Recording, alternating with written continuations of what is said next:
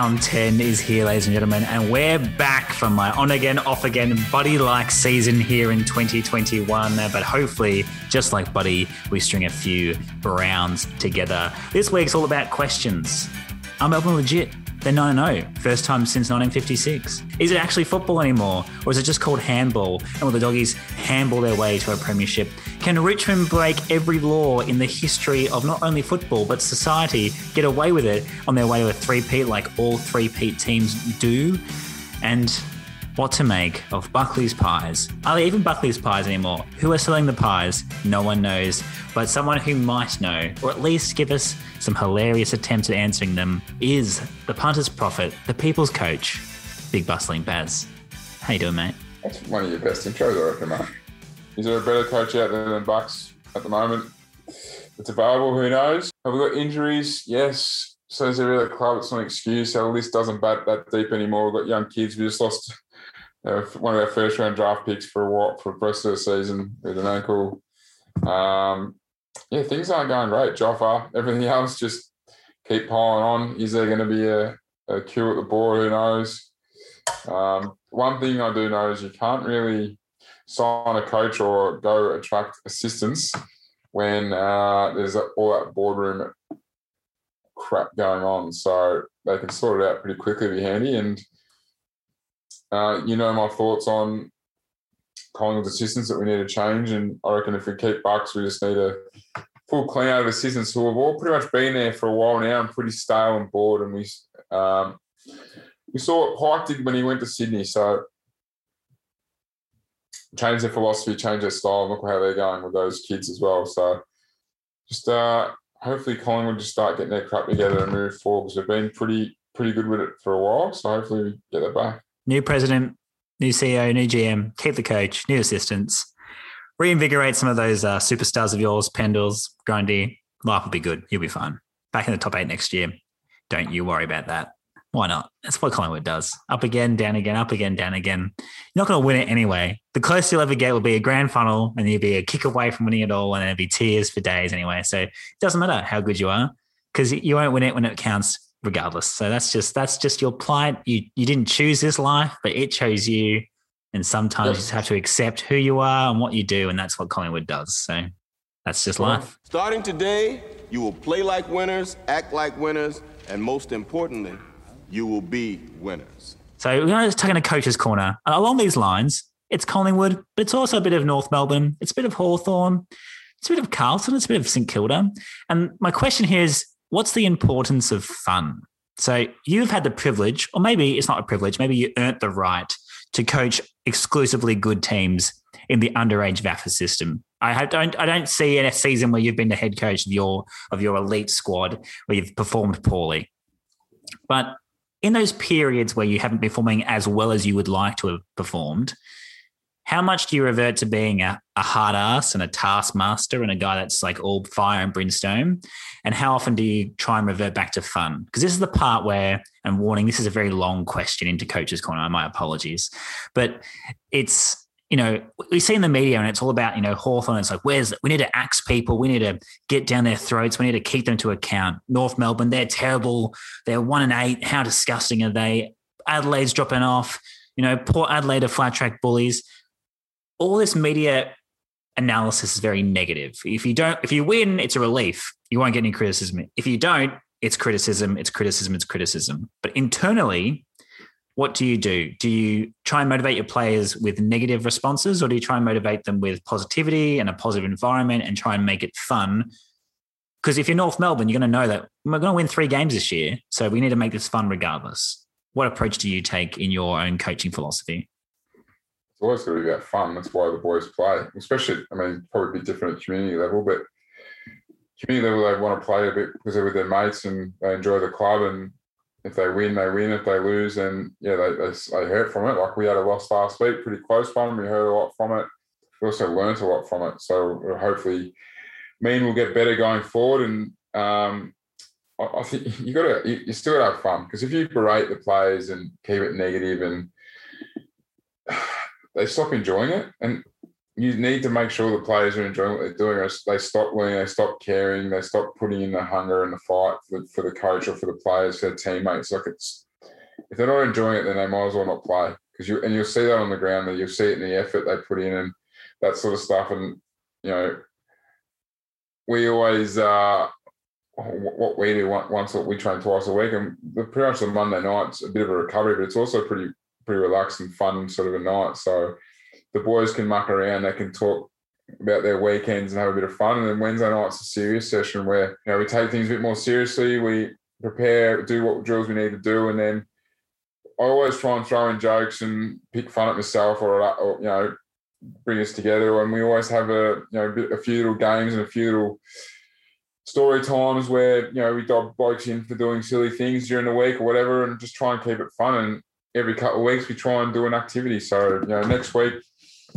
on Monday night for training, we're not training.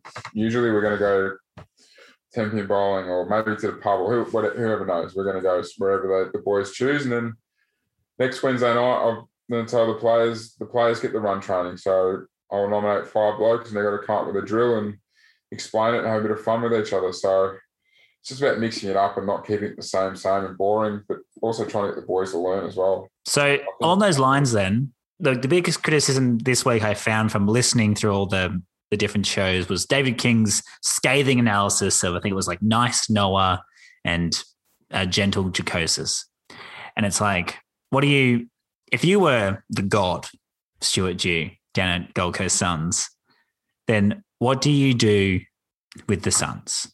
So like that's basically coaching under 19s, but you have the creme of the creme. You have all the draft picks you want.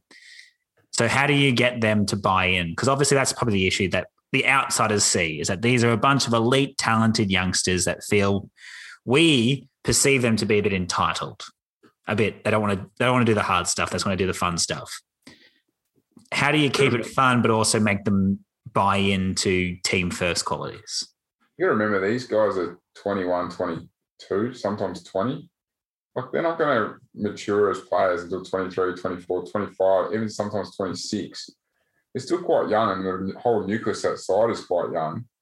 And they're still all learning. They're still finding out what football's about, AFL football's about. And I mean, I use a lot of, um, I revert back to AFL footy for like effort and pressure and stuff. But again, it's a bit different at community level. Like the, the players aren't going to be as well set up and drilled as they are at AFL level. And I reckon you almost need to just strip it right back. Uh, like all these kids, these top end kids, they've played footy since what eight, seven, maybe even six. They all know how to play footy. They've all got good skills. They're good, good attributes as you know, athletes, all that sort of stuff just give them a simple game plan. Let them let them show themselves. Let them play with flair. Let them play with style. But on the on account of that, you need, still need to have, bring defensive pressure and effort and that sort of stuff. But I'll let you guys play and you play your own way and go through each player. And actually did this exercise last night with the boys. I, have given I've pretty much written a paragraph on every one of the boys, all fifty-seven of them uh, in the 19s, and it's about what what their strengths are, what their weaknesses are, and what role I want them to play when they're playing with us. What where they're predominantly going to play, and what I want them to do, and what I think their strengths are, and what they should be backing in with their strengths, so they know. All right, I'm I'm Baz knows I'm quick. Baz knows I'm good by foot. So when I get the footy, I'm going to take a few blokes on. If I get pinged holding the ball or I don't hit a target, it, that's probably a bit more than I should be biting off. But Baz has just told me that, hey, he wants me to back my speed in and back my shoe in. So he can't get angry at that, and I can't. I want them to do that. I want them to express themselves with their strengths and use their strengths to to, to make us better. Yeah, they've got weaknesses, but if you dwell too much on the weaknesses, then they're going to get down and out about it, and then they're worried about that too much than what they're actually very good at. So, that's that's my little philosophy. Again, it's different at community level, I suppose, and AFL, but I think pretty sure you could at AFL still take a lot from that and keep it pretty simple and let the kids play because like I said, they all can play. They love playing flair. And so many of the kids coming through now know so much about football, know the game inside out because they love it. Like they actually love it. It just makes the coach's job way easier. And I, I, I mean, I'm, I'm, I'm in greens with Scott, uh, Chris Scott on this. Coaches are overrated. They're we're there to just help make sure they get they get the places on time. They run to schedule, and that's it. The boys can play footy. Especially at the AFL level, we get to pick and choose who comes to your club. That's that's their key talent. Essentially, is as a head coach, get the best assistants, get the best players. Job done. Build the team that you need, or with exactly. the team you've got, build a, a style that suits you to play your best and be humble enough to adapt to the best assets you have currently at your current time, which is probably something that Chris Scott needs to actually follow. But that's for another podcast.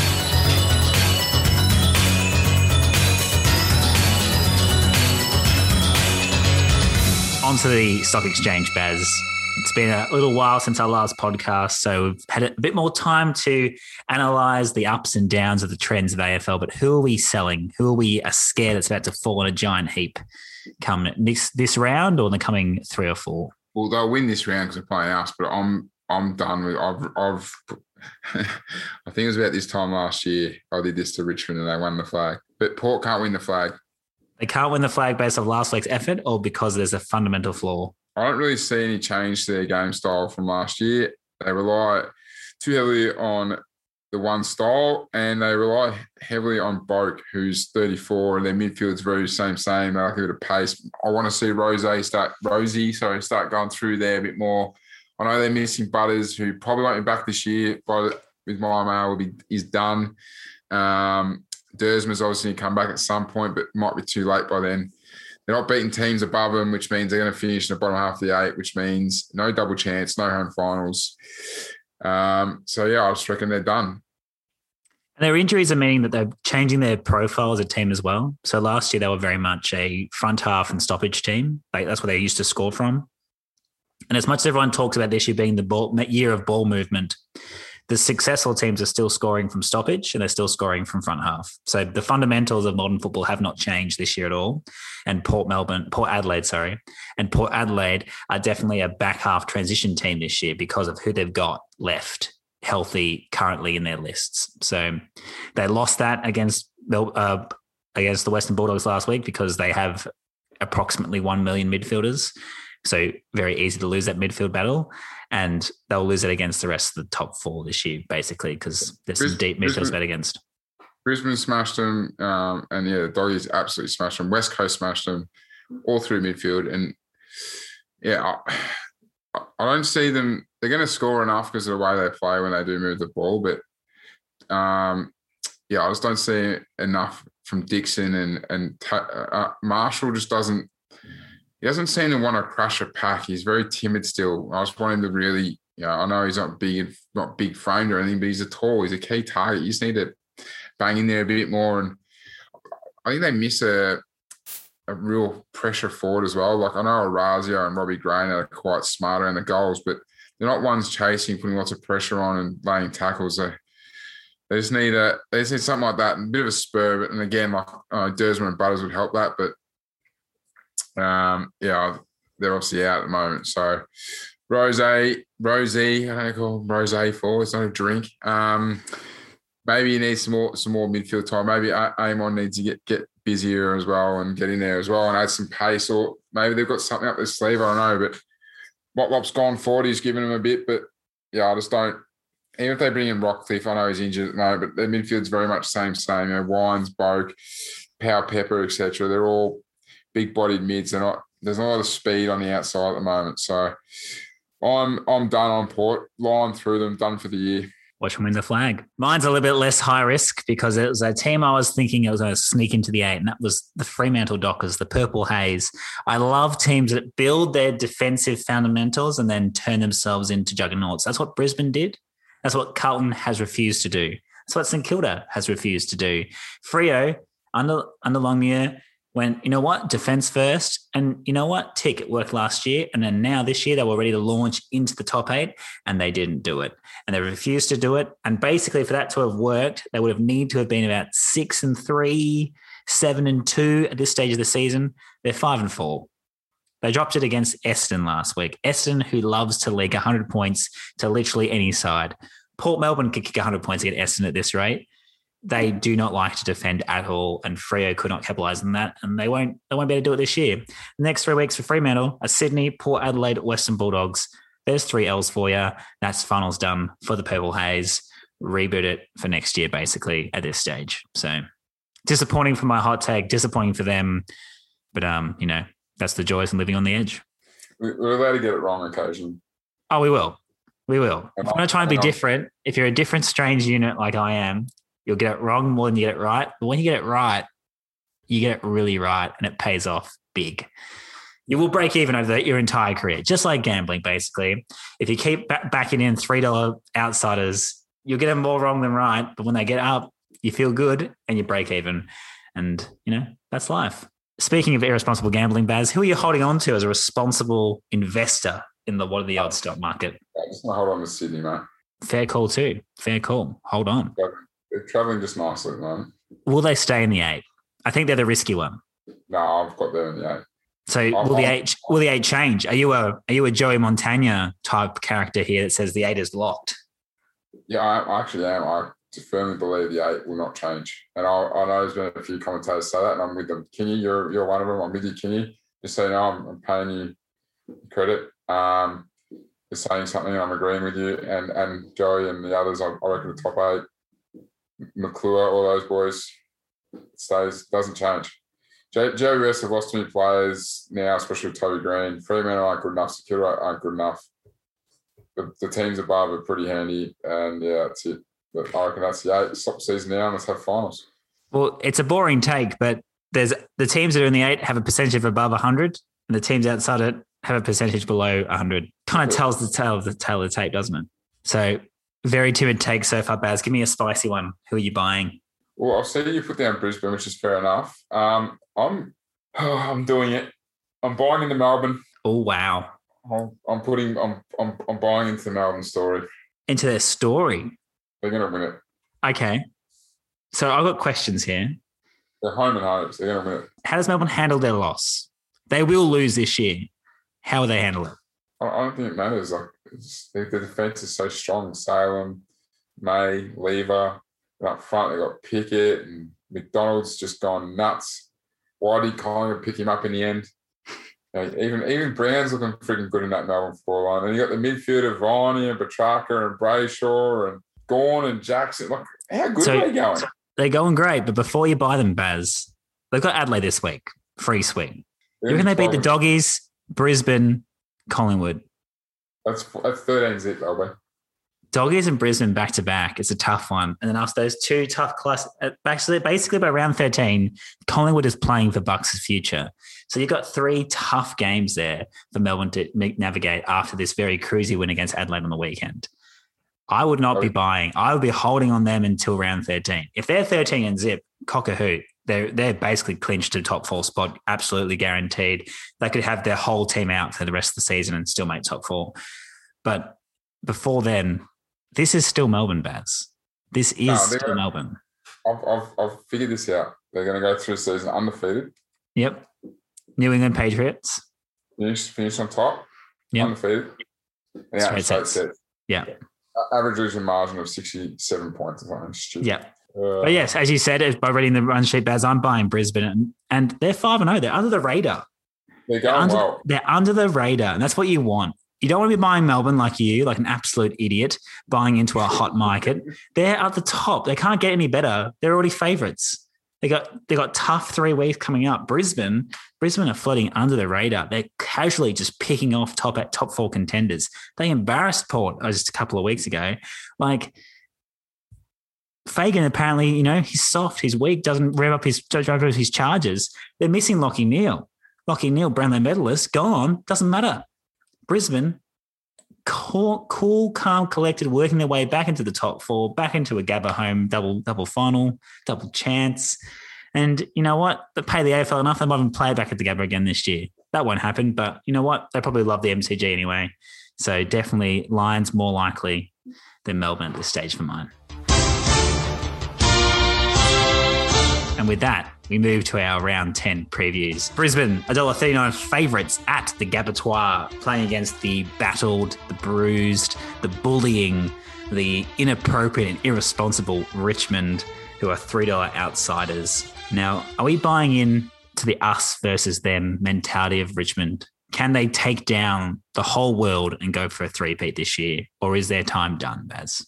If they finish in the top eight with the players that will come back at the end of the season, yes, there's still a chance, and I would not never ever write them off. They shouldn't have won last week, uh, and they won't win this week. Brisbane will be way, way too good up there, way too classy. You got too many players out, and Brisbane are just a quality side, top four side.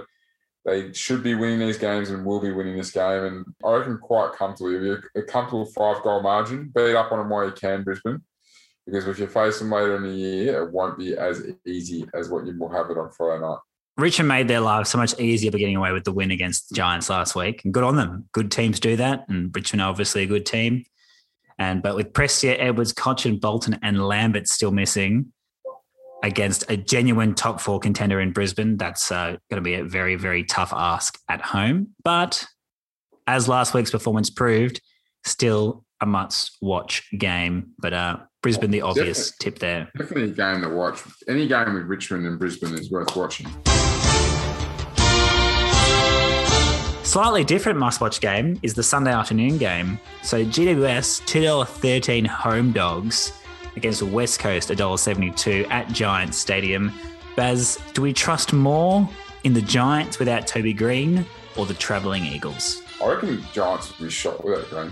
Well, they were beforehand. He is the only reason why they're even a sniff of the finals this year. I know they've got some players back and they're changing, they've got some kids playing, but surely, it, I, I can't trust West Coast because they're just they're, traveling away, so they're they're a worse. Do you reckon the, the West Coast loss to Geelong has, has woken them up a bit, or is that all talk by Simpson? Well, you would have hoped so, but I still don't think it hasn't proven anything like their away performances haven't been any better since getting absolutely bashed by. I mean, they weren't great against Hawthorn. No, they were poor against Hawthorn. That first quarter basically broke football. And they, like they were, like they were too good for they were too good in two seasons for LA last week. LA threw a lot at them, especially late in the game, like that third quarter. Um, a few injuries to Adelaide, like, you know, few niggles, and it's better decision making by Adelaide, and they probably would have been closer in the game. So, I, for one, you have to tip West Coast because West Coast on the top four. GWS have too many, a bit like Richmond, so many outs, uh, and they lose their star factor of Greene as well. I know, I know the teams are back now, so the teams are, are back out Thursday night. I just I just remembered that the teams are back out on Thursday night. They are. Got well, the big outs for the Giants are obviously Davis and Perryman, and obviously Greene. Yeah, the only one of any note that comes in is, is Haynes. Yes. So, so they've got massive deficits there. But Liam Ryan, Shannon Hurn come back for um, West Coast. And you know what? Missy, Missy McGovern probably doesn't hurt him as much. So yeah, I'm, I'm backing in the Weagles to win because they're they're better on paper. They're a better team, but who knows away from home? Like we've seen some of the trash they've dished up this year. So I'd be a tip the West Coast Eagles, and from a punting perspective, will not be touching with a barge pole. Absolutely not. But yeah, West Coast a tip here. The weird thing about the Giants this year is that for a side so stacked with talent, they aren't very good disposal wise. And so they average 27 clangers per game, the most in the AFL. That's more than like Adelaide's and North Melbourne's, who have like very talentless lists. So they still play this very aggressive style of football, which is to emphasize, you know, the talent that's on their roster they're not executing. They haven't executed all year. And basically, if they're not Toby Greene, then they're not doing much with with the football in hand or by foot. So too much turnover gives West Coast their game. They can control it by kick mark, and then you get the West Coast result, which will be pretty high scoring, pretty bruise free, and uh, I think a pretty comfortable result if they can travel. Which I think to Giant Stadium, they probably can. So there's the must watches out of the game. Unfortunately, round ten pretty low impact when it comes to the TV ratings, but a couple of upset alerts, Baz. The first, Saturday 145, Carlton are $1.30 favourites against Hawthorn, $3.54 outsiders at the MCG. Now, Hawthorn, they, they broke football. They've been breaking football all year. They've been playing anti football against West Coast. They lost to North Melbourne. Carlton, on the other hand, you know, people are saying, are they a top eight contender? Are they developing? Do they need to rebuild again? Is Patrick Cripps injured? Nobody knows. But if I know anything about Carlton, it's that they can drop these games.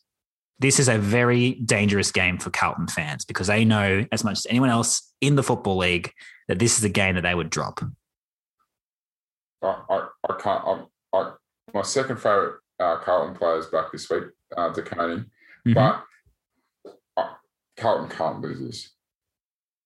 Well, we say this, Baz. No, like look at Hawthorn's team. It is putrid. I know, but Essendon lost his this Hawthorn team. Yeah, that's. So that was round one. It, it, Carlton, uh, it, Carlton can't. But they can't. If if I, I tell you right now, if you think Talkback Radio was bad two or three weeks ago for Carlton when they had a win, and you think all the stuff that's happened this week with with Lepage, I guarantee you, I guarantee you, if they lose this to Hawthorn, Collingwood will have a free run for a week or two because Carlton will supporters will implode. There'll be microwaves being warmed up, memberships being melted. SEN's phones won't stop ringing for a whole week. Kane Cornes will get extra time on SEN telling, them, telling us how Carlton need to be fixed. David King will be blowing up Fox footy. It'll just be, it, it won't happen. It just won't happen. For the AFL, the AFL gods won't let it happen because it'll just ruin talkback radio for the next two weeks. Conspiracy theory would suggest that it would happen. It- for all the reasons you just said, the best outcome for content producers next week is that Carlton loses to Hawthorn. Yeah, it means I'll have to turn SEN off after an hour on Monday morning, so I'll be getting sick of. But you'll be the only person. You'll be the only person. Everyone else will be oh. tuning in for the Carlton calamity chaos hour. 24 hours times five. 100% man. I'll coming from everywhere to get. T, T probably won't be able to leave his house. He would he just he would just walk do a Harold Holt and walk straight into the ocean, just into the Yarra River. The Yarra River will carry him out through Docklands, past Marvel Stadium, wave goodbye, and then out he goes to sea. But um, yes, Carlton should win this. Carlton have Harry McKay as the Coleman medalist for God for God's sake, so they should win this. But I'm just saying, history would suggest that they might not. It'd be, it'd be outrageous if they lose. A more tricky but less interesting match, Baz, is Saturday night. Over in the West, Fremantle $2 outsiders, home dogs, in fact, against Sydney, $1.85 favourites at the Optus Stadium. You're buying into Sydney, or at least you're holding on to them. I've already sold on my Freo Dockers. And if Sydney are to be a top eight side this year, then they need to absolutely do a number on, on Freo away. Freo have been really disappointing. They have been. Well, really disappointing. they got me excited. Their list demographics, their game style, their defense and team first mentality. It excited me early doors. And then they failed to deliver. And then David Mundy went from being inspiring to being a reminder of the fact that their kids aren't very good because they don't show up because their best player is older than us. I'm to follow a trend here. I, I just reckon you, we're, we're in round nine. We're just to keep picking the best teams. But the two dollars is very, and even money as well. I know it's over there, but uh, I, sure the Swans get the job done here. Like Freo, I mean, like I mean, it wouldn't surprise me if Freo rocked up and won, and Mundy and Fyfe dominated with Cerra and Serong. I know Brayshaw's out, so I mean they get Ryan back, which helps them down back, but he's not really. I mean, there are a lot of smalls apart from um, Buddy and Reid down at Sydney. So, um, yeah, I'm just going to back in the Swans because they've been better in better form over the last few weeks. And for him, I mean, like I said, disappointed that like, even last week they should have really beaten uh, Essendon and they didn't to show up and they're struggling to kick scores. So, and for, I know Sydney have been struggling the last few weeks, but Sydney, when they get their game going on, on a ground like Fremantle's ground uh, over there at Perth Stadium, I think it really suits their game style more so than, than what the SCG does, and I think they'll benefit from it. Hundred percent, and even just game style wise. So, despite Fremantle's defense first mentality, they still end up relying on back half turnovers. So they're a, they're a sag and then flex team. So they, they'll let you get inside fifty, turnover rebound back. They score from back half. Sydney are a front half scoring team, a clearance scoring team, an inside fifty tackling team. When they do that well, they win. When they don't, they lose. They die and live by that same sword. But those two game styles, you can believe in one and you can't in the other. You can't believe in a back half team versus a front half team. You can the opposite way around. So Sydney are the obvious pick here. We know that they travel. We know they love big open grounds because you said the run, the gun, the speed, the young talent they have on that list. So. Yeah, the changing of lanes. So mm-hmm. Sydney here is the pick, and $1.80 is very, very good value.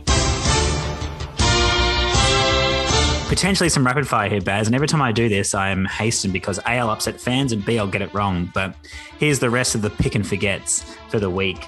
We've got Geelong versus the Gold Coast. Geelong $1.12 versus the Suns, $6.40 outsiders at Kardinia Park. Any chance that Stewie Dew revs up the boys to upset the Cats at home? I got it off memory. They, I'm pretty sure last year they played at Kardinia, and the Suns. I, I think they ended up losing. Um, I wouldn't say comfortably, but they definitely gave it a good shake against Geelong. Could, I know it's gonna be perfect weather. Good shake Geelong- being uh, Geelong 13 11 89 defeated Gold Coast 8 4 52. Okay, maybe I was thinking of some other time, some other team. Yeah, look, I, I tried Gold Coast, but you're traveling that very well. So Geelong and Geelong generally win big down there. So I reckon they'll be just keep going, just keep ticking over Geelong and have a comfortable win. Yeah, that is the obvious and sensible pick. And really, no point finding anything else to do with it because those kids don't want to play dirty football yet.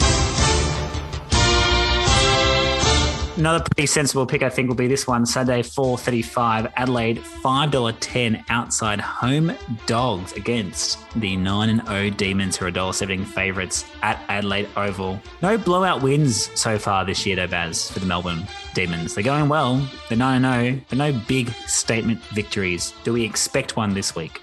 No, they'll just keep getting the job done. Just keep cruising through. I'm going to put a cheeky little tenner on Adelaide, so I think they might knock them off now. I've bought into Melbourne, but um, nah, Melbourne will be too good, too classy. Adelaide will be Adelaide have been all right. They don't write them off. A bit like North Melbourne. North Melbourne the last few weeks are always building up, building up, building up. You just knew they were going to have a crack against Hawth, Hawthorn. Adelaide are travelling better than what scoreboards suggest. Yeah. No, they got good standards. They got good qualities. They have some, you know, good game plans. They just can't win games of football because they're not that good yet. But they'll grow and they'll learn and they'll be fine. But not against Melbourne, who are top of the ladder. So pick Melbourne and move on. This one looks close on paper, Baz, but it's not really. Seven twenty-five on Saturday. The are one dollar twenty-five favourites. St Kilda, dollar outsiders. They're playing at Marvel Stadium. The Doggies by how much and why, Baz? About ten goals. Um, secure, uh, putrid.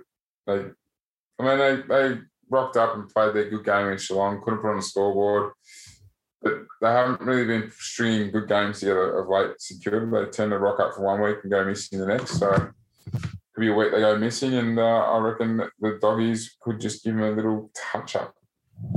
Absolutely. And as you said, they don't have a great consistency record when it comes to frontal pressure. They break records when they want to, and then they just don't show up other games. But interesting enough, they've won the forward half differential by nine and a half minutes. So that's first in the league.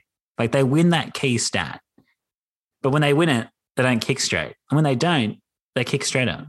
They're a very complex inside. Yeah, and they're very easy to score against, even with all their tackles and no free kicks. Boo hoo hoo. Who would have thought? Have a whinge about the umps when you don't win the game. The old, the old bitch about the umpire trick. Doesn't work on us. Won't work on them. Doggies by plenty. Sunday, 320 Bears. Your boys. Collingwood, $3.41 outsiders at the MCG. Port Adelaide on the back of a loss are $1.32 favourites. How scared are you? Will this be a bad enough loss to sack Bucks? Um, no, I don't think so. I, I don't say I, they won't sack Bucks because it, it, do- it doesn't help anything by having a interim coach for the like. I'm just glad I'm busy at three twenty on Sunday, Arvo. Um, and I won't be watching the game, and we'll get thumped, and Port will be okay, and they'll go wear their prison bar jumpers. But I'll tell you what, if Collingwood win, I might get on social media for a little bit about the prison bar jumpers. Just make sure I tag Koshi in it. I've got a few questions for you, Baz, though. So if you're saying we shouldn't sack Bucks, explain these numbers. You have a kicking efficiency of 64%. that's ranked 16th in the AFL.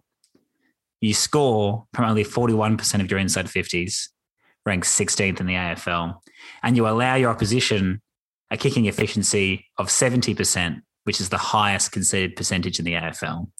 So you're the worst by foot in the AFL.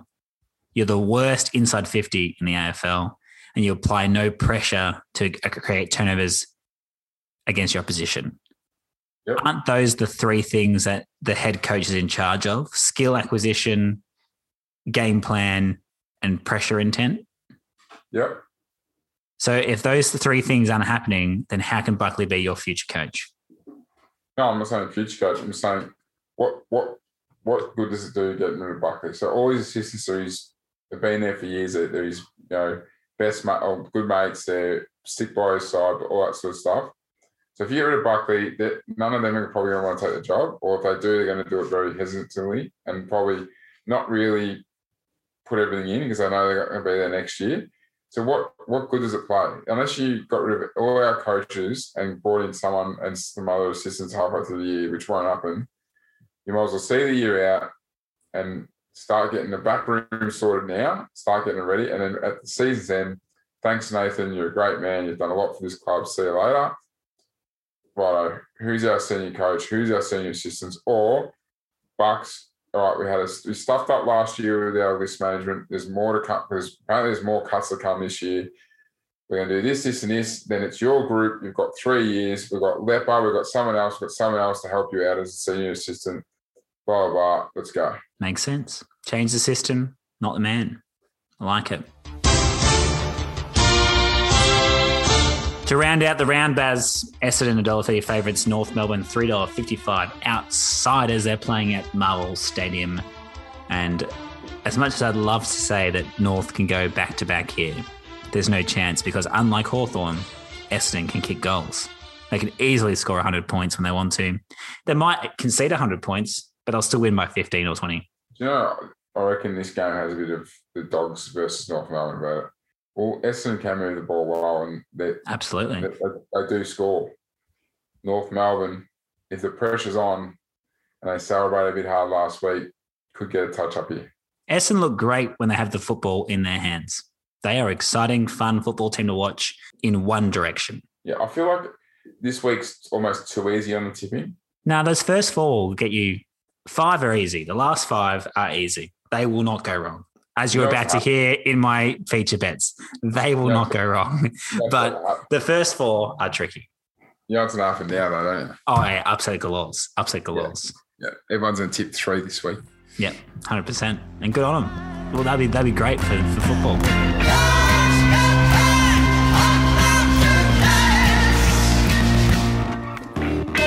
It's that time, Baz. It's the Greenback Boogie for round 10, everyone's favorite segment. It's money making time. You need to hit us up with your best bet, your value bet, and your roughie. You got 10 units or $100, if you'd like to say it that way, to spend. How are you spending your hard earned? I'll let you go first, mate. All right, I will.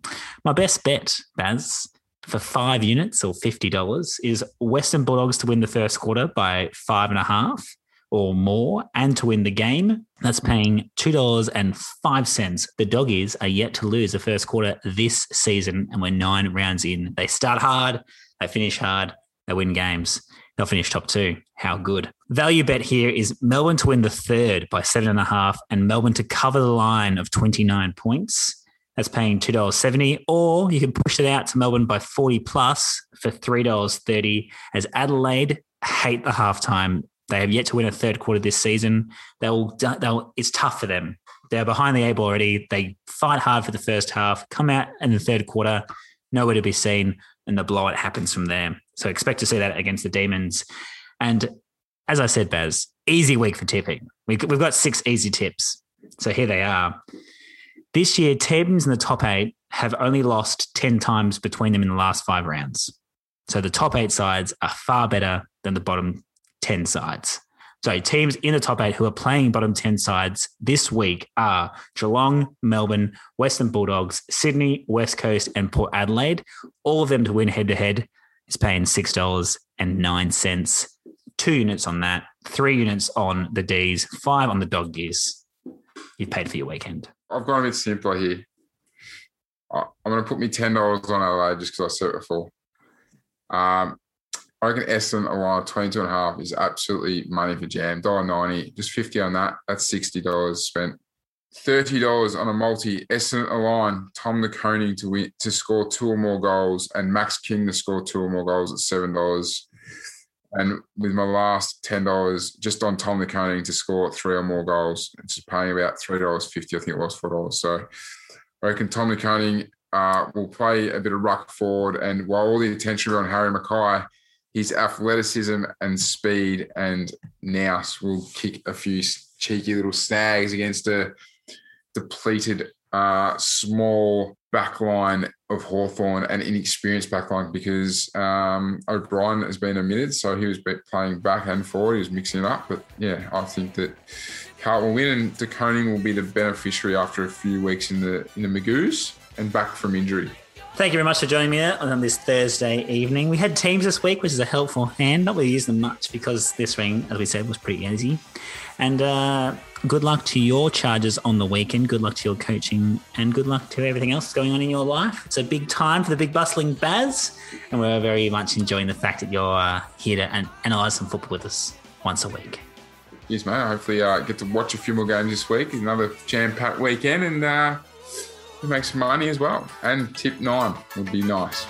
Here we go. Get Friday night right. Yeah, or, or basically already there. It's the plan.